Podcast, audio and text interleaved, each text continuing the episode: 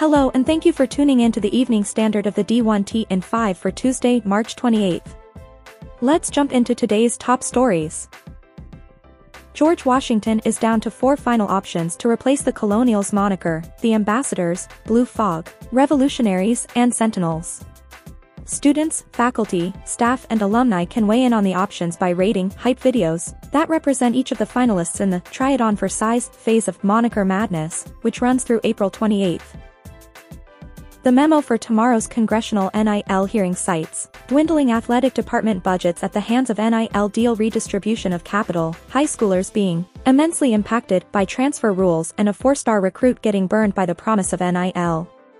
On3's Andy Wittry reports, adding, when NCAA President Charlie Baker talks about consumer protections, or if you think about the potential New York Times audience for the op-ed from Notre Dame AD Jack Swarbrick and President Father John Jenkins, they can help determine how these issues are framed for members of Congress. By the way, the footnote for the dwindling athletic department budgets is an Arizona Daily Star story published May 6, 2022. The only first-hand source quoted is Arizona AD Dave Heeke. Not blaming the paper or Heeke but that footnote doing a lot.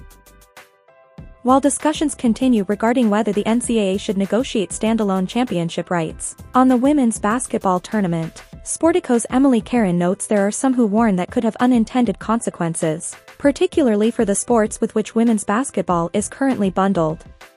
Octagon Senior Vice President of Media Rights Consulting William Mao says, if you take that jewel out of the crown, does anybody still want the crown? That's the risk because there are so many other championships that are tied together here. There clearly is more value that could be had for the women's championship on its own, but the broader consideration here from a strategic perspective is what does that do to potential value of everything else?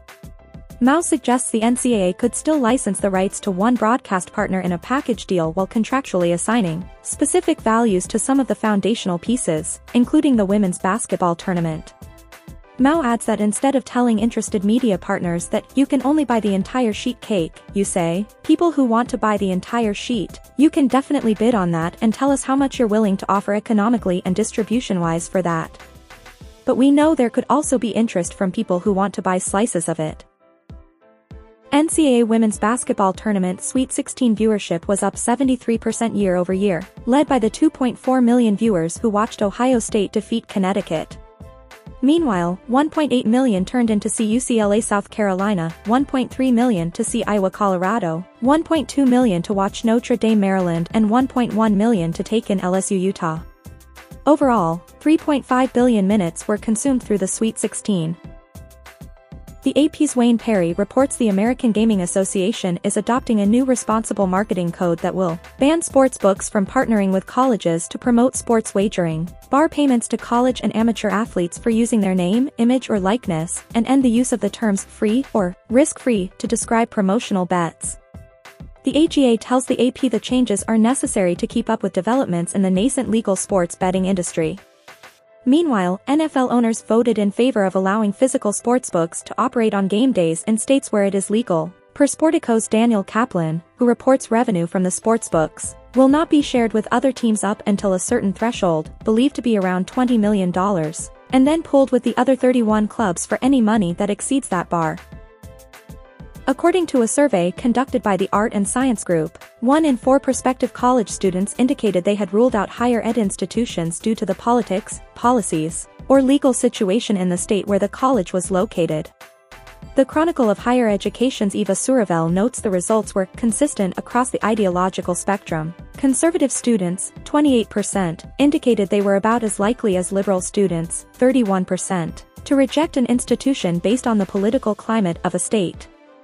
Art and Science Group Principal David Strauss noted, We've been struck by the observation that liberals seem to be reacting mostly to very particular policies. Conservative students seem to be reacting a little bit to particular issues, but more to a general sense of a state being democratic or too liberal in a kind of generalized sense. The states most likely to be ruled out overall included Alabama, 38%, Texas, 29%, and Louisiana, and Florida, 21%. The most common policy issues cited by students were a lack of concern about racial equity and conservative restrictions on abortion and reproductive rights.